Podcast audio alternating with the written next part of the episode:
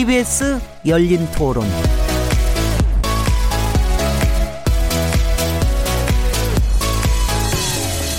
안녕하세요. 묻는다, 듣는다, 통한다. KBS 열린 토론 진행자 시민 김진혜입니다.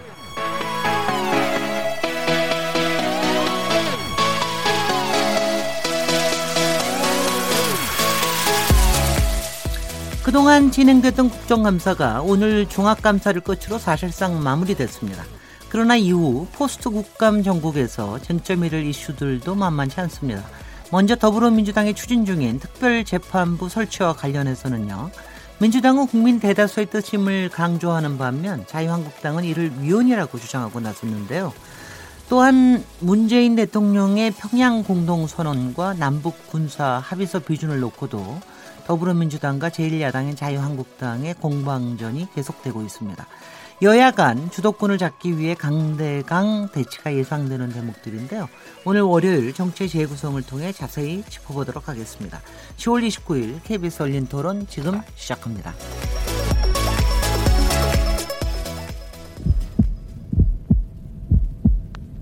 살아 있습니다. 토론이 살아 있습니다. 살아있는 토론, KBS 열린 토론. 토론은 라디오가 진짜입니다. 진짜 토론, KBS 열린 토론. KBS 열린 토론, 청취자 여러분께서 토론에 직접 참여하실 수 있는 방법이 있습니다. 어, 오늘 주제 양승태 사법부 시절 사법농단 의혹을 밝혀내기 위해 현재 더불어민주당인 추진 중인 어, 특별재판부 구성 여러분은 어떤 의견 가지고 계시나요? 특별재판부 구성에 찬성 또는 반대하는 여러분들의 의견을 문자로 보내주십시오. 또한 오늘 종합감사에서 논란이 됐던 사립 유치원 비리 공방 그리고 고용세습 의혹 등 어떻게 보셨는지도 문자로 보내주세요. 샤프 9730번으로 참여하실 수 있고요. 단문은 50원, 장문은 100원의 정보 이용료가 붙습니다. 그리고 KBS 모바일 콩 그리고 트위터 계정 KBS 오픈을 통해서도 무료로 참여하실 수 있습니다. KBS 열린 토론은 매일 새벽 1시에 재방송됩니다. 그리고 팟캐스트로도 들으실 수 있고요. 청취자 여러분의 뜨거운 참여를 기다리겠습니다. 자, 그럼 오늘 월요일 정치 재구성 코너에 함께 토론하실 패널 네 분 소개해 드리겠습니다.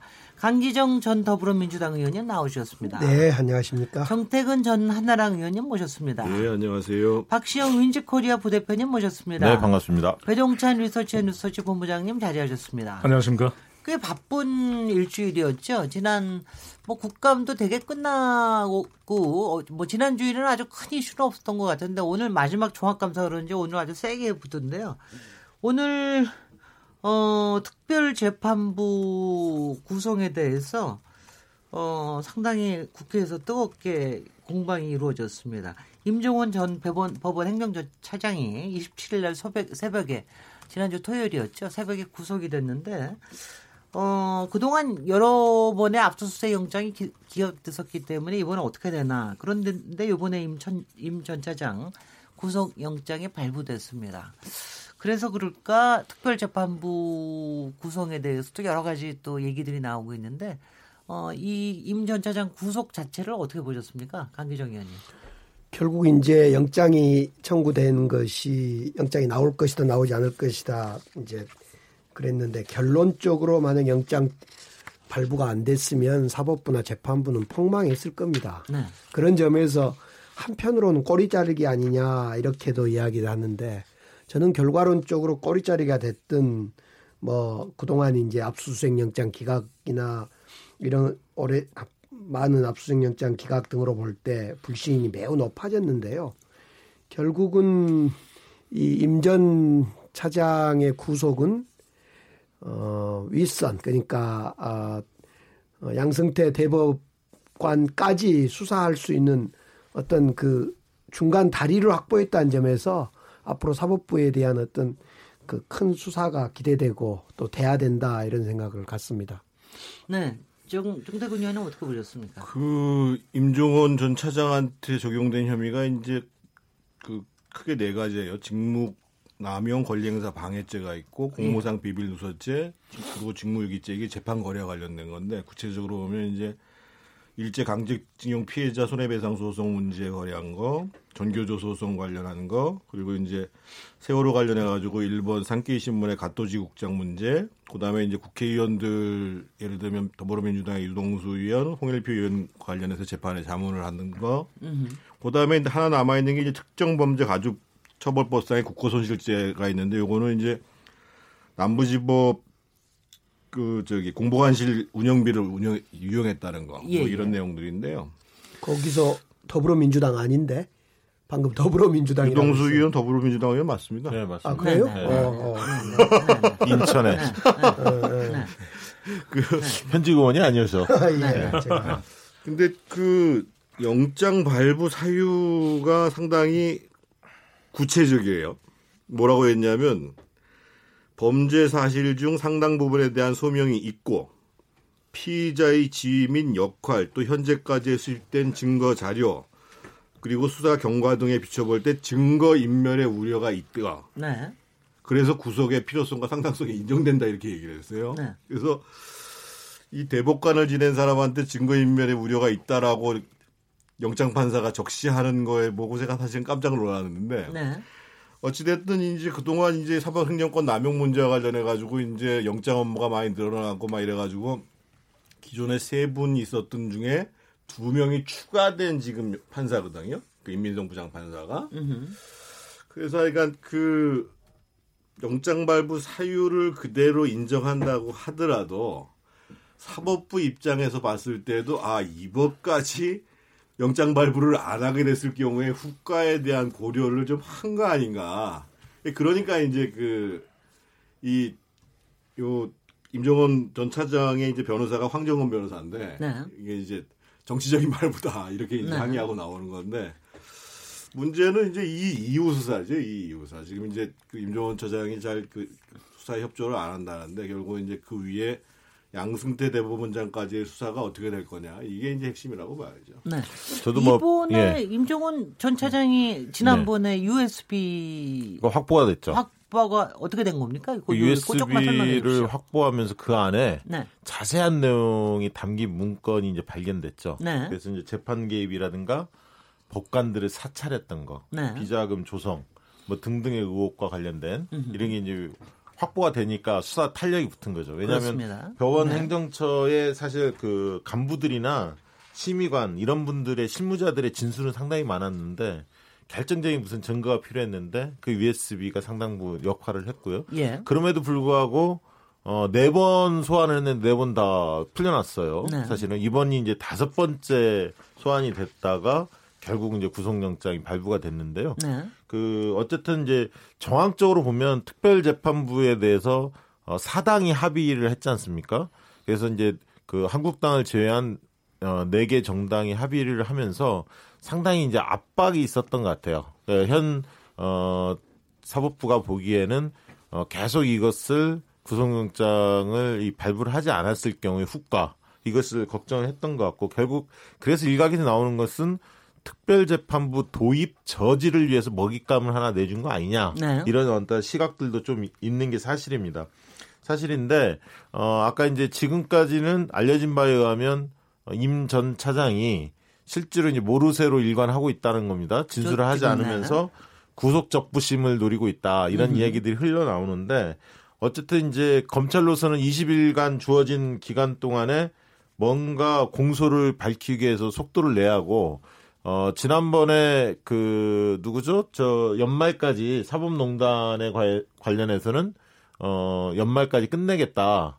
어 네. 우리 저기 누구죠? 조국 수석이요? 아니 조국수 말고 중수부 저 중앙 지검에 네. 윤석열 아, 윤석열. 예, 네. 지검장이 그 얘기도 네. 했었죠. 그래서 이제 속도를 내야 하는데 저는 결국은 윗선 여부 연루에 대해서 지금까지 부인하고 있지만 본인이 다 뒤집었을 것 같지는 않아요. 근데 이분이 사실 중간에 핵심 실무자거든요. 근데 네. 아래 아래 단위의 실무자들의 진, 진술이 이미 충분히 나왔고 결정된 증거도 확보됐는데 그럼 단지 단독 범행이냐 지시받아서 한 거 아니냐라는 어, 측면이거든요. 근데 실제로 구속영장 발부에 그런 공범관계, 양승태 전 대법원장과의 공범관계는 상당히 좀 기술이 돼 있는 상태입니다. 그래서 혼자 죽으려고 하지는 않을 거다. 저는 그렇게 봅니다. 네. 배주전 본부장님 어떻게 보고 계십니까? 저는 국민들이 어떻게 보느냐가 중요하다고 봅니다. 네.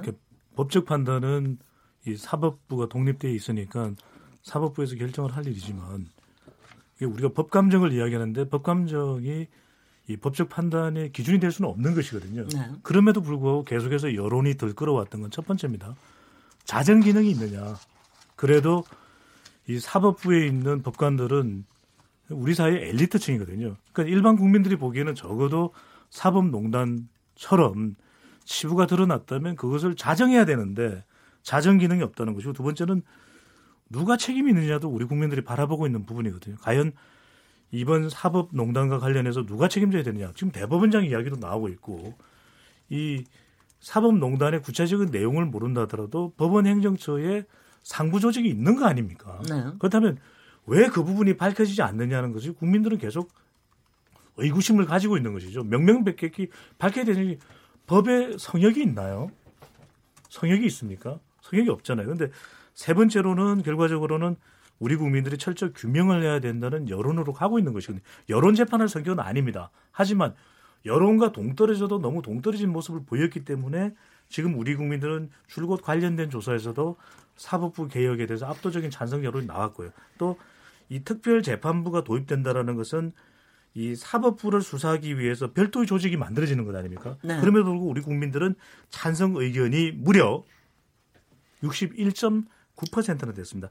반대는 24.6%인데 리얼미트가 CBS 의뢰를 받아서 지난 26일 전국 502명을 대상으로 무선 전화 면접 및 유무선 RDD 자동응답 조사했고 표본 오차 95% 신뢰 수준 플러스 마이너스 4.4% 보이는 응답률 6.9% 조사 기관의 홈페이지에서 자세한 내용을 확인하실 수 있습니다. 이 우리 국민들이 61.9%가 특별 재판부 도입돼야 된다 찬성 여론인데 자유한국당 지지층에서는 이 반대가 50.2%로 찬성보다 많았어요. 네. 31.5%. 그러니까 결국에는 꽤 많은 편이네요.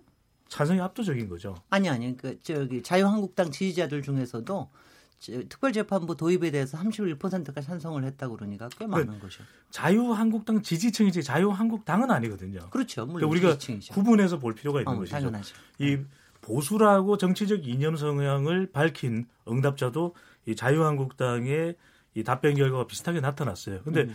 여기서 우리가 짚어봐야 될 부분들은 결국 이것을 정쟁으로 다루어져서는 안 될 일이라는 겁니다. 왜냐하면 연령대를 막론하고 이 특별재판부 도입에 대해서 찬성 여론이 높다는 것은 이것은 이 어떤 정당의 지지층이냐에 따라서 또 이념 성향이 어떠냐에 따라서 다루어져서는 안 되는 문제로 보여집니다.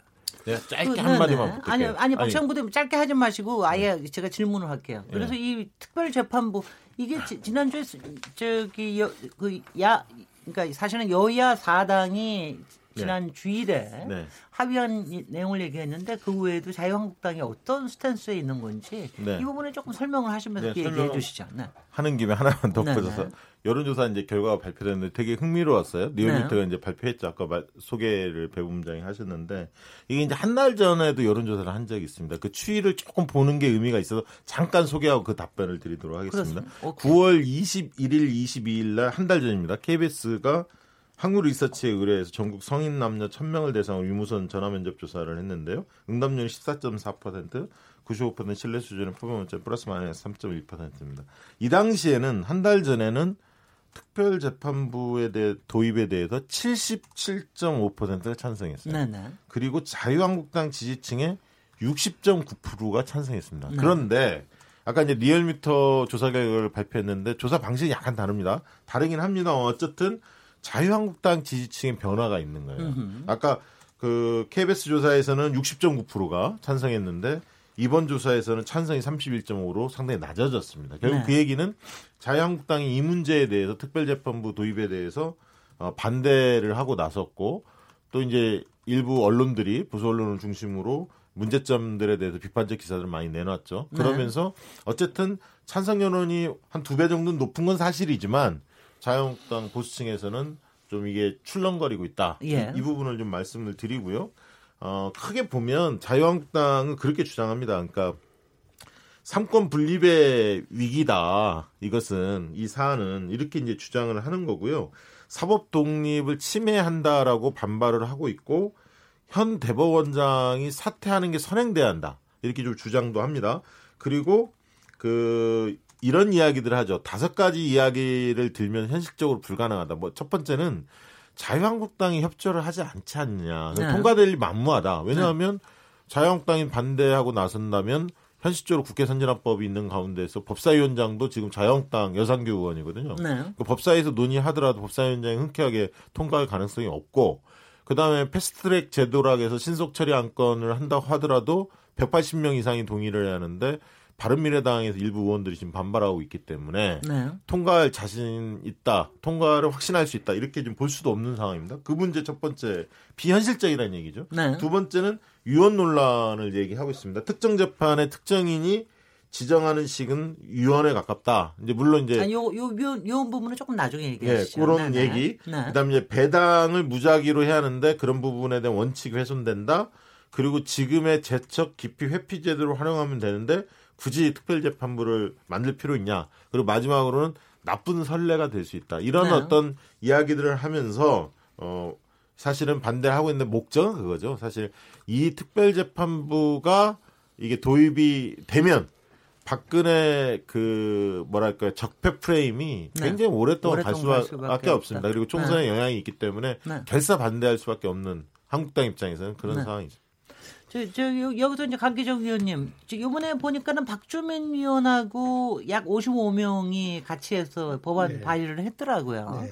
근데 이 법안 발의한 거에 대해서 저 자유한국당이 여러 가지 위헌 문제나 이런 얘기를 가지고 나오니까 뭐 박주민 의원이 왜 잘못 법안을 제대로 보지도 않고 뭐 그러느냐. 그러고서 하나하나 이렇게 반박을 하던데 어떤 부분들이 핵심이 이제 겁니까? 핵심이 어 판사회의에서 세 명 추천하고 그다음에 대법원장이 세 명을 추천하고 그리고 대법원장이 추천한 추천위원회에서 어, 세 명을 추천해서 그 아홉 명 중에 1심 재판 3명, 2심 재판 3명을 구성한다는 거 아닙니까? 네. 근데 이걸 두고 그 추천된 사람이 법관이 아니고 다른 어떤 뭐 변호사를 추천한 것으로 초기에는 이제 곡해되고 왜곡된 것 같아요. 네. 그러다 보니까 법관도 아닌 판사도 아닌 사람을 어떻게 판사로 임명해서 어 저 재판을 맡기냐 이렇게 오해되면서 이 상권 분립 이야기가 나왔던 것 같고요. 근데 두 번- 지금 근데 근데 근데 다저 판사들을 추천하기 추천- 때문에 네. 현직 판사들을 추천하기 때큰 문제가 없다. 네. 또 하나는 이제 그 추천 위원회가 추천한데 결국은 대법 대법원장이 결국은 그 임명하기 때문에 그거 역시도 어 사법부 내에서 이루어진 행위다. 이래서 이제 오해가 있다. 그런데 저는 우선요. 그 오늘 법원 행정처장이 어 특별재판부 구성하면 조금 개인적으로 반대다 이런 입장을 표했어요. 오늘 법사위에서 법사위에서 위에서, 네. 감사 박주민 과정에 네네 박주민 위원과 국감 마지막 종합감사에서 예, 그래서 법원 네. 현 행정처장이 좀 부정적으로 했다는 것을 보면서 저는 지금의 이 저 자유한국당의 문제를 넘어서서 사법부가 진짜 김명수 대법원장을 포함- 포함해서 사법부가 사법 개혁할 의지가 있는지 저는 이걸 묻고 싶은 거예요. 네. 사실은 이 양승태 사태가 나타났을 때 양승태 사법농단 사태에 나타났을 때 김명수 대법관을 비롯해서 이 현 지금 우리 정부의 이 사법부 수장들이 정말 정중동하고 있었거든요. 개혁을 하라 그랬는데 개혁을 하지 못하고 입장도 밝히지 못하고 그래서 겨우 지금 현 김명수 대법관 체제에서는 법원 행정처 해산하겠다, 해체하겠다는 발표에 아무것도 안 하고 있어요. 저는 그 점에 대해서 문제가 크다. 더불어 저는 지금 압수수색 수색영장 기각률이 80%가 되고 그동안 그다음에 임 전 차장이 지금 검찰에 전혀 협조하지 않고 묵비권 행사를 하면서 그냥 법원으로 가겠다 이거 아닙니까? 재판으로 가겠다. 기소하려면 해라. 재판에서 보자. 이것은 법원으로 가면 판사들이 상당수가 자기 편이다라는 암묵적 계산이 있지 않을까 이런 생각도 있고 네.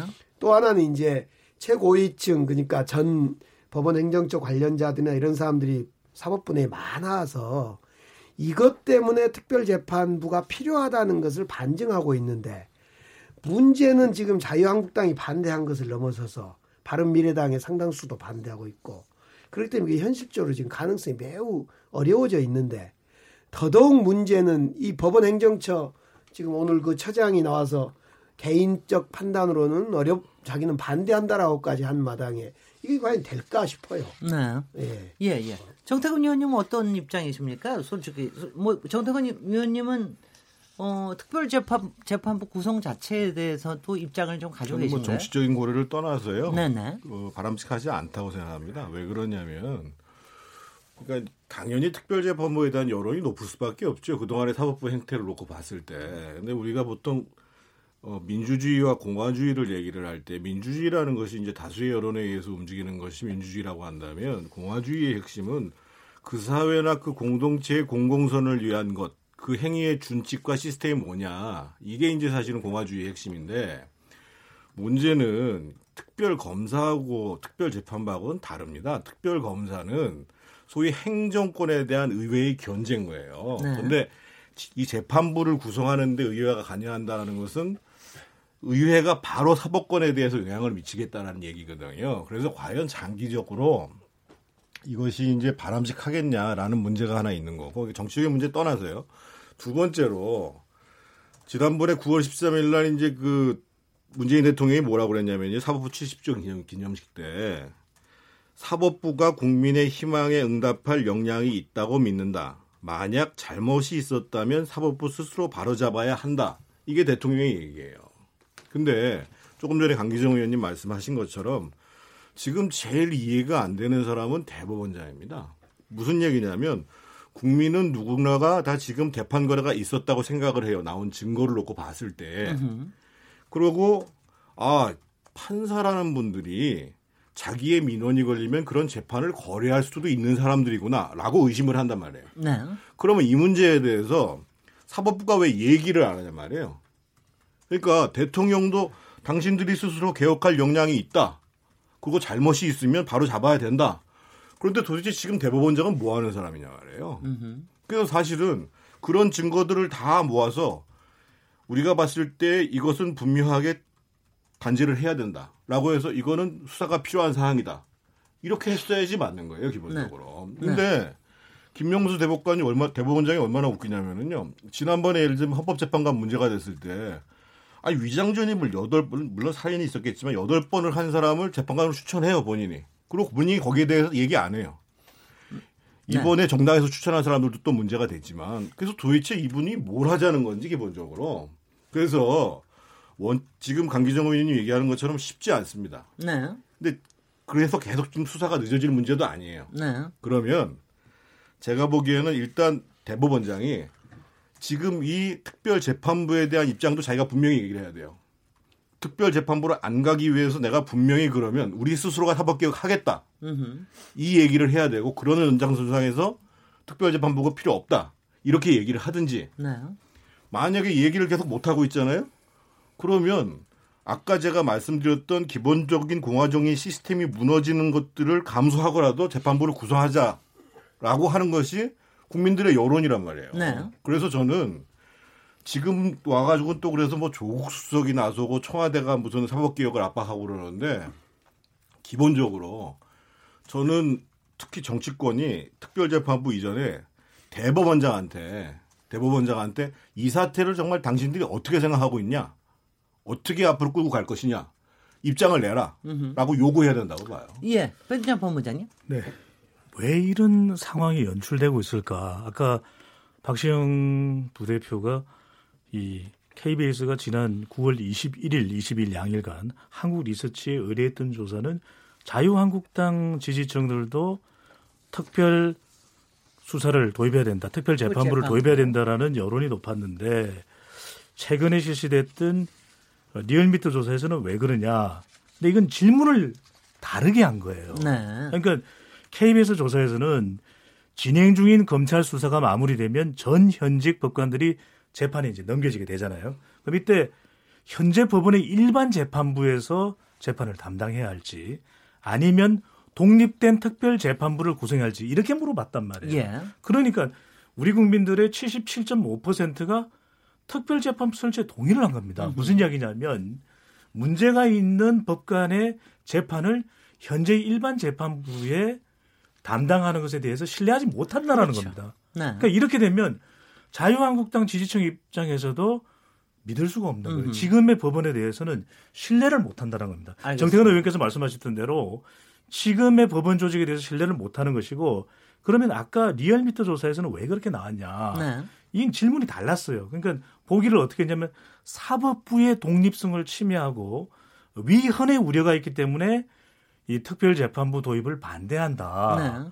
아니, 위헌이 우려되고 음흠. 또 사법부의 독립성이 침해된다면 이걸 받아들일 그렇겠죠. 보수 성향이 강한 국민들은 없는 것이거든요. 네. 그렇기 때문에 저는 이 두 조사를 엄연히 구분해야 되는데 음흠. 가장 중요한 것은 우리 국민들이 현재의 법원을 신뢰하지 못한다라는 거예요. 네.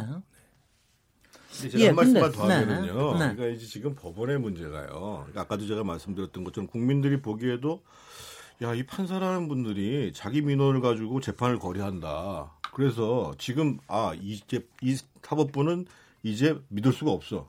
그러면 지금 진행되고 있는 모든 사법적인 판결 그것의 신뢰성을 뭘로 담보하냐 말이에요. 아니 그런데요. 제가 한 가지만 좀 조금 질문드리면은 아니 그러니까 대법원장 역할도 물론 있긴 있어야겠지만 사실 이게 좀 골마 터지게 된 게 그동안 영장 기각이 너무나 많이 되지 않았습니까? 그러니까 처음에는 사실 아- 아뜨고 했죠 다 같이. 그래서 아마 사법부에서 실질적으로 나서가지고 자체 개혁을 위해서 굉장히 여러 가지를 할 것이다. 라고 했는데 영장 기각이 계속해서 되다 보니까. 거의 90%어 그러다 보니까 아니 그러면은 아니 그렇다고 뭐 대법원장이 영장 기각하라 말라 이렇게 얘기할 수 있는 것도 아니고 내부에 무슨 어떤 논리가 진행되고 있는 게 아니냐 이런 거에 대한 의문점들이 좀 더 강화된 것 같거든요. 그러니까 그런 이번에 과정에서 이번 사안들을. 보면 네. 그 이신점심이라고 하지 않습니까? 뭔가 네. 그 지시하지는 않겠지만 그 분위기는 있는 것 같아요. 내부 법원에 네. 지도부하고 영장 전담 판사들 이런 나름대로의 그런 어떤 교감이 있는 거 아닌가 그렇게 생각이 들고요. 저는 그 특별재판부의 문제에 대해서는 이 자체가 목적은 아닙니다. 특별재판부가 하나의 수단이지 수단을 통해서 진실을 규명하고 잘못된 사람들에 대해서 어, 처벌을 명확히 하자라는 이 취지에서 출발한 것이지. 그래서 불신에서 출발한 거 아닙니까? 사법부 네. 현재 믿지 못하겠다. 어, 제 식구 제 식구 감싸기가 너무 심하고 고양이에게 생선을 맡길 수 없다. 여러 가지 지금까지 해왔던 행태들을 보니 이게 이제 국민들의 판단이란 말이죠. 근데 어쨌든 임종원 차장이 전 차장이 구속영장이 발부되면서 묘한 분위기가 연출이 되는 것 같습니다. 어쨌든 음, 그런 것 같아요. 약간 어, 특별재판부를 추진하는 부분에 있어서 약간 좀 두고 봐야 하는 거 아니냐. 시간을 좀 두고 봐야 하는 거 아니냐라는 여론 일각에서 이- 있는 것 같아요. 그러니까 아까 현실적으로 추진하기가 만만치 않고 네. 그렇다면 수사 과정을 좀 지켜보고 어 그러면서 어 윗선 수사가 얼마나 또 이루어지는지까지를 보면서 만약에 네. 그러 그러한 문제들이 제대로 이루어지지 않고 특히 또 어, 임, 임도, 임종원 차장이 이야기한 대로 나는 재판을 법원에 가서 다투겠다 했는데 법원에서 판결이 이상하게 나온다고 한다면 특별재판부의 도입 부분이 물론 시간은 좀 지체되겠습니다만 굉장히 폭발적으로 다시 일어날 거라고 저는 보여집니다. 아무튼 예. 지금은 자유한국당이 반발을 어떻게 넘어설 수 있을지 정치적인 어떤 해법이 쉽지는 않아 보입니다. 네, 네. 저는 네, 여론조사 강기정 가지고 의원님. 짧게만 네, 좀 네, 짧게만 네. 말씀드리고 네, 왜 이런 말씀을 왜 네. 이 부분을 꼭 설명드리고 싶냐면 조금 전에 서로 다른 두 여론조사를 보면 저는 분명히 이 부분은 구분하고 넘어야 되는 것이 국민들이 사법부를 인정하지 못했, 못하겠다는 게 아니에요. 네. 그러니까 삼권 분립의 사법부야말로 너무나 중요한 조직이고 이 사법부의 이 사법부의 존재 이 부분이 훼손되는 것은 국민들은 원하지 않습니다. 네. 그렇기 때문에 위헌적인 요소와 그리고 이 사법부의 독립이 침해되는 부분에 대해서는 국민들이 경계하는 모습을 보여주고 있어요. 네. 그런데 앞서 나왔던 질문이 있지 않습니까?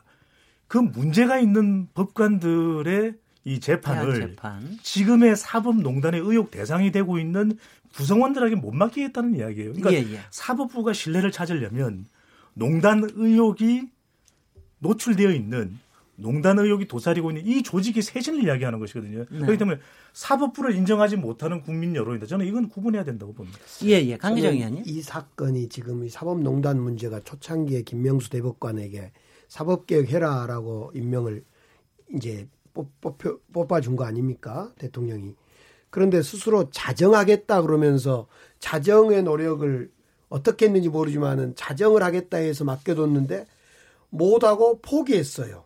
그리고 나서 검찰 수사로 이제 넘어갔고 그런데 검찰 수사마저도 협조가 잘 안 됐어요. 기각 영장 기각률이 80%가 되고 또 뭐 여러 가지 이유로 협조가 잘 안 됐어요. 그러다가 이제 뒤늦게야 김명수 대법관이 협조를 적극적으로 하겠다 그런데 협조도 결국 안 되고 급기야 오늘은 이제 행정처장 현 행정처장이 저는 오늘 행정처장이 답변을 이렇게 했어야지 맞다고 봐요. 국민의 법감, 국민의 감정에. 얼마나 국민들이 우리를 불신했으면 특별재판부까지 요구를 국회에서 했겠습니까?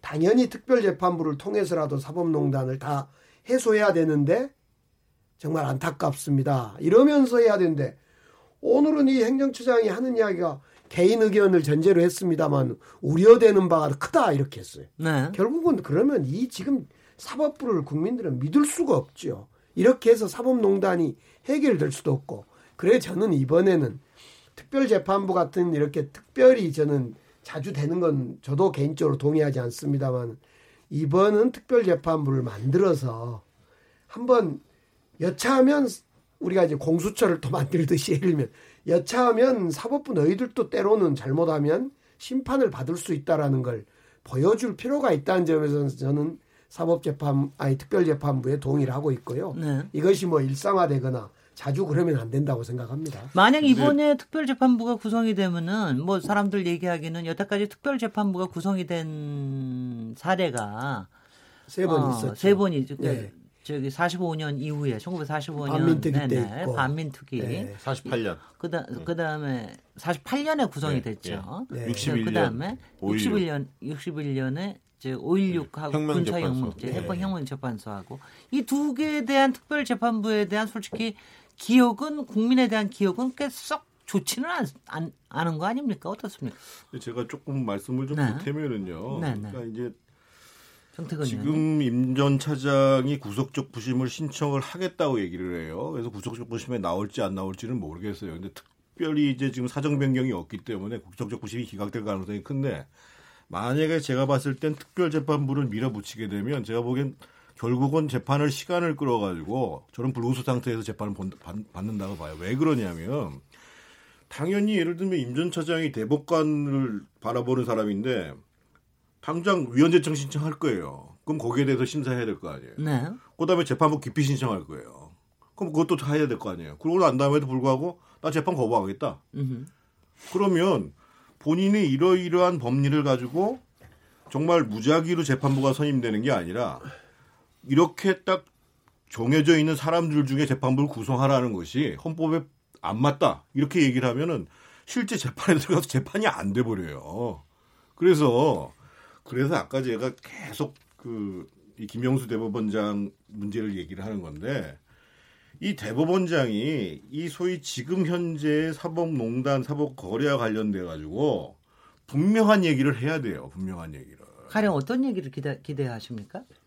아니 당장 실제로 우리가 보니까 거래에 문제가 있었다. 그리고 제대로 수- 앞으로 이것과 관련이 없는 사람이 제대로 그 판결하도록 하겠다.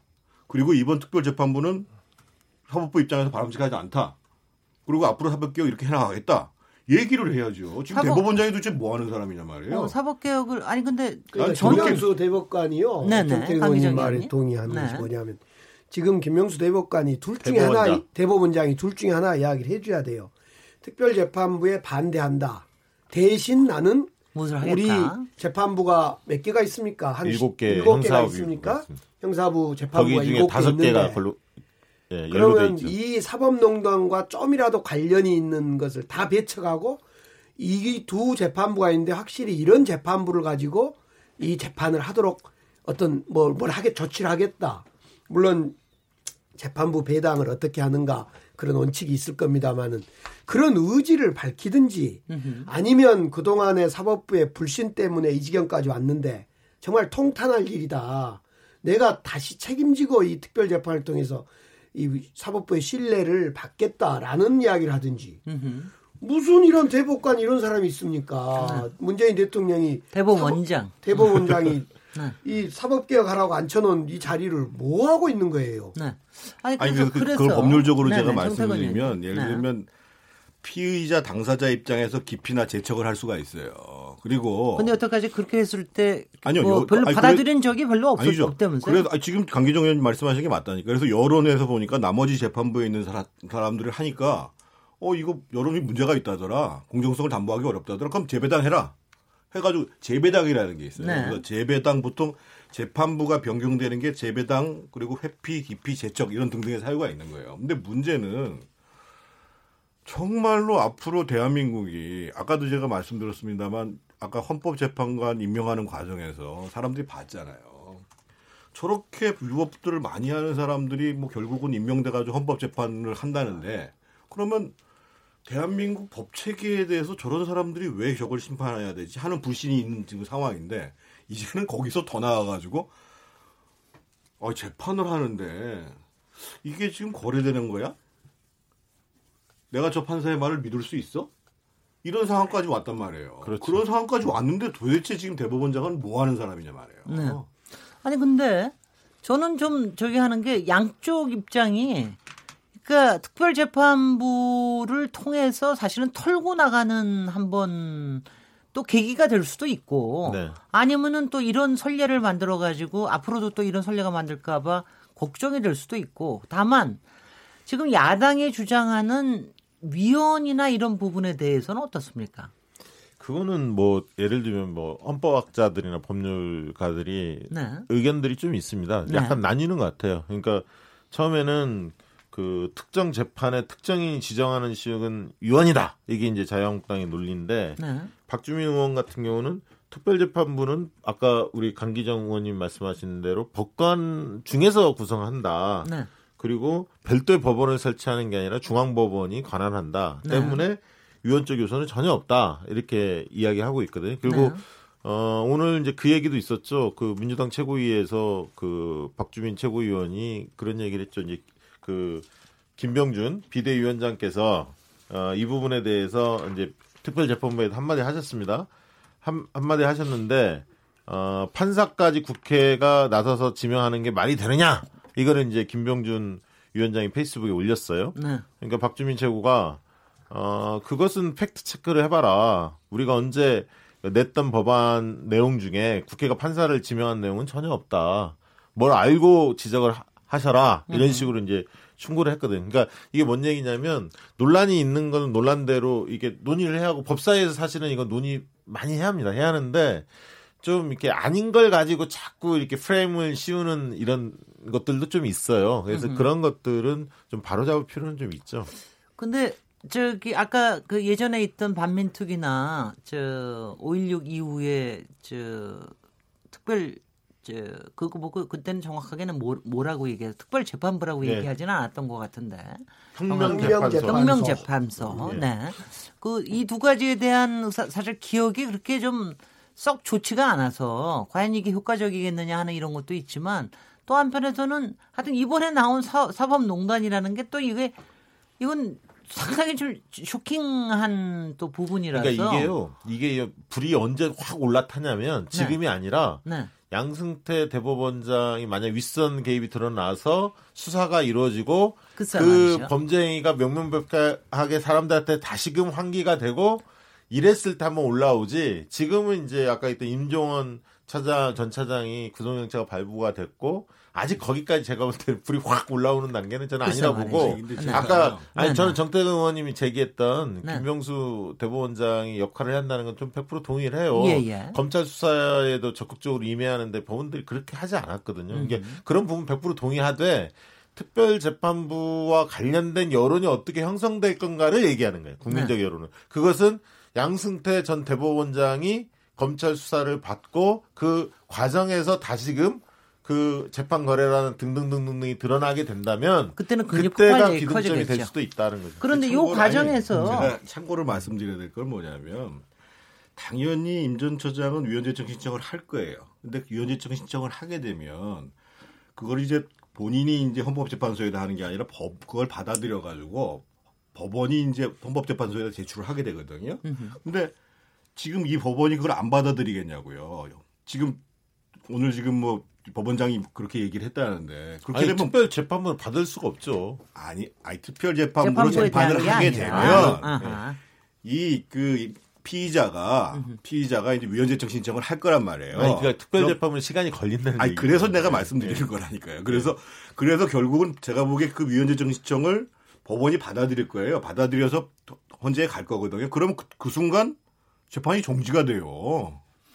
그래서 저는 그 지금 예를 들면 그 사당에서 추진하고자 하는 그 의도는 제가 알겠어요. 알겠고 아까 제가 누누이 말씀드렸던 것처럼 지금 국민들이 이게 재판 거래 어 나를 제대로 판단 판단하는 게 아니라 자기 입장에서 자기 처지를 가지고 판단을 해 지금 이런 상황인데 이 문제가 빨리 하루 빨리에 바로 잡혀야 되는 과정이고 그래서 제가 누누이 지금 이 대법원을 이해할 수가 없다고 말씀드리는 거예요. 아니 그런데 네네 벤슨 여론, 본부장님. 여론을 자꾸 말씀드리는 이유 물론 이 법적인 판단 또 사법부의 운명이 달려 있는 일에 국민 여론을 잣대로 할 수만은 없습니다. 그런데 왜 국민들이 이 특별 재판부를 도입하는데 이렇게 찬성 여론이 높은가?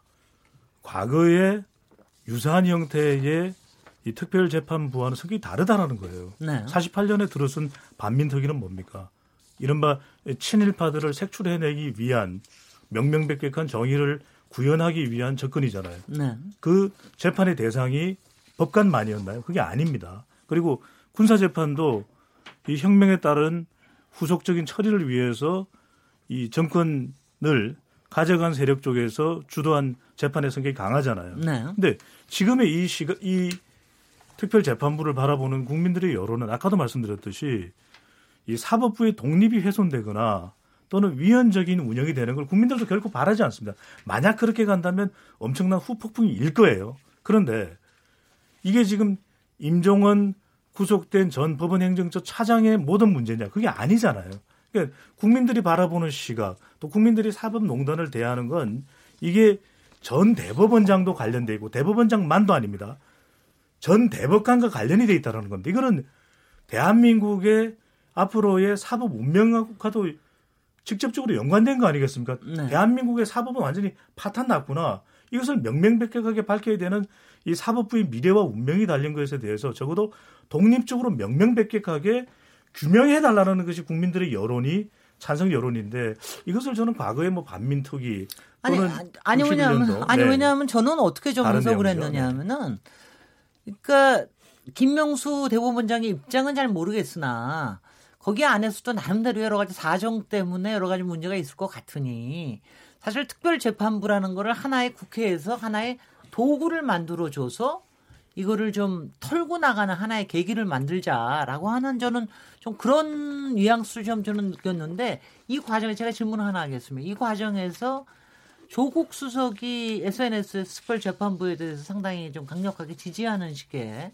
SNS로 올렸는데 이 부분하고도 같이 연결해가지고 얘기를 좀 해주십시오. 일단 조국 네네. 수석이 이야기하는 것은 공정한 재판이 될 수 있는가에 대한 합리적 의심을 가질 수밖에 있다. 없다. 네, 그래서 현 지금 재판부하고는 달라져야 된다. 근데 이번 박주민 의원이 국정감사 과정에서 오늘 한 이야기 중에는요. 지금 중앙지법, 그러니까 지법과 고법의 판사 80명이 관련된 것 같다. 어떻게 재판을 하겠냐, 이, 이런 상황에서. 이런 이야기입니다.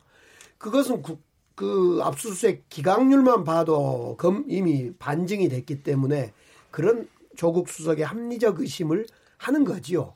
물론 조국 수석이 지금 뭐 SNS에 글 올린 거에 옳았냐 그러냐를 따지는 문제가 아니라 조국 수석이 이야기하고자 하는 것은 공정성의 합리적 의심이 무조건 간다. 이런 이야기를 한 거죠. 네네. 그, 예, 그런 예, 예. 점에서 모두 저는. 귀담아 네. 봐야 되고 한 가지 말씀드리면요. 지금 임 처장의 구속은 시작이다. 양승태와 공범이다 해놨어요. 그러면 양승태를 비롯해서 지금 대법관 당시에 있었던 양승태 밑에가 박병대입니까? 박병대 대법관 포함해서 지금 정말 이 지난 한 적어도 5, 6년 동안 사법부를 수장 역할을 했던 사람들이 관련돼 있는 건데 네. 이걸 어떻게 이걸 농단을 헤쳐나가고 정리해 나갈 건가 점에서 지혜를 모아야 되는데 저는 우리 김진애 박사님 말씀처럼 이 지혜는 한번 털고 가야 됩니다. 뭐 혁명 시기에만 특별재판부가 필요한 게 아니라 이건 지금 사법부가 전체가 불신당하고 있기 때문에 한번 털어주는 것이 맞다.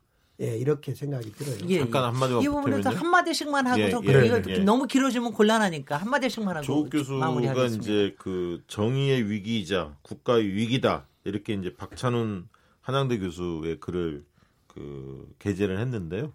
어, 두 가지 측면이 있는 것 같습니다. 하나는 민정수석이라는 자리의 민감성. 네. 결국은 이제 법원 인사들이나 검찰 인사를 관장하는 자리 아니냐 때문에 좀 더 신중해야 한다 이런 발언들에 대해서 이 지적이 하나 있는 것 같고요. 두 번째는 상품성이라는 측면입니다. 그러니까 조국 수석이 가지고 있는 대중, 대중 영향력 이런 상품성 때문에 야당들도 좀 민감하게 반응하는 것 같습니다. 그래서 저는 뭐 어, 본인의 정치적 그 의사, 특히 직무와 관련된 것들에 대해서 어, 적정 범위 내에서 소통할 필요는 저는 있다고 보는데 어쨌든 그런 이 이슈가 커진 이후에는 조국이라는 분의 어떤 대중 영향력 네. 이 부분들을 좀 주목해서 봤습니다. 네, 그런데도. 불구하고 여론상에서는 댓글에서 와글와글 하거든요. 저는 조용한 보좌를 하는 것이 이 청와대 보좌진에게는 많이 필요한 일 아닌가. 굳이 각각 나와서 나서서 공식적인 발언, 심지어는 트위터 같은 경우도 공식적으로 전달될 수 있는 부분이거든요. 굳이 할 이유가 있느냐라는 거죠. 그걸 빌미 삼아서 지금 특별재판부 도입은 굉장히 정치적인 성격이 강한 것이다. 이렇게 해석할 수도 여지가 충분히 있는 것이고 저는 네. 우리 지금 문재인 대통령이 남북 관계에 대해서 급진전을 이뤄내고 또 경제에 대해서도 여러 가지 국민들의 지적이 지적이 뒤따르는 시기에 이 사법농단과 관련된 부분 굉장히 중요한 부분이거든요. 그리고 민정수석에게 이 주문하고 있는 내용은 따로 있습니다. 검찰 개혁을 하라. 그러면 저는 좀 더 소리 없는 내조라는 표현을 써나요. 그걸 하는 것이 여론상으로도 더 대통령의 국정 운영에 힘이 될 텐데 굳이 이런 것을 공개적으로 표현할 이유가 뭐가 있을까라는 생각을 해봅니다. 예, 정태근 의원님. 저는 뭐 아까도 말씀드렸던 것처럼 진짜 좀 사법부 스스로가 정말 결단을 내려가지고 좀 그 사법 개혁을 잘했으면 좋겠다는 생각이 들고요. 조국 수석은요, 그러니까 본인이 잘못한 문제에 대해서는 이런 방구가 없어요. 예를 들면 지금 조명래 장관 지금 인사청문회 진행되는데 지금 뭐 증여세 탈루 문제, 위장전입 문제 다 나오잖아요. 그런 상황 속에서 본인은 인- 자기가 주 업무인 인사검증 문제에 대해서 제대로 하지 못하면서 아니 청와대에서 민정수석이 사법개혁을 촉구하면 어떡하다는 소리예요. 전혀 적절치 않은 발언이에요. 네. 네. 여기서 마무리하도록 하겠습니다. 여기까지 얘기 나누고요. 잠시 쉬었다가 토론 다시 이어가도록 하겠습니다. 지금 여러분께서는 KBS 열린 토론 시민 김진애와 함께 하고 계십니다.